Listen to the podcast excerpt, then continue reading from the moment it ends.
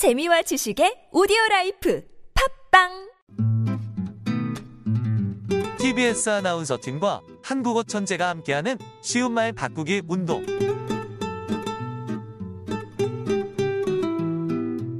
플라스틱 쓰레기가 넘쳐나고 있습니다. 비대면 문화가 정착하면서 배송이 늘고 배달 음식 시켜 먹는 일도 많아지자 일회용 쓰레기가 쏟아지면서 그야말로 쓰레기 전쟁을 방불케 하는데요.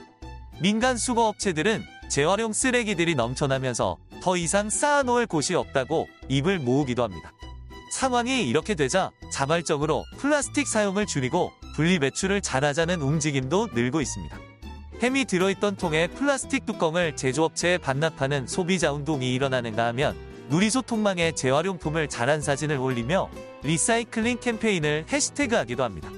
리사이클링은 재활용을 뜻하기 때문에 우리말로 재활용 캠페인이라고 말하는 게 더 좋을 것 같습니다.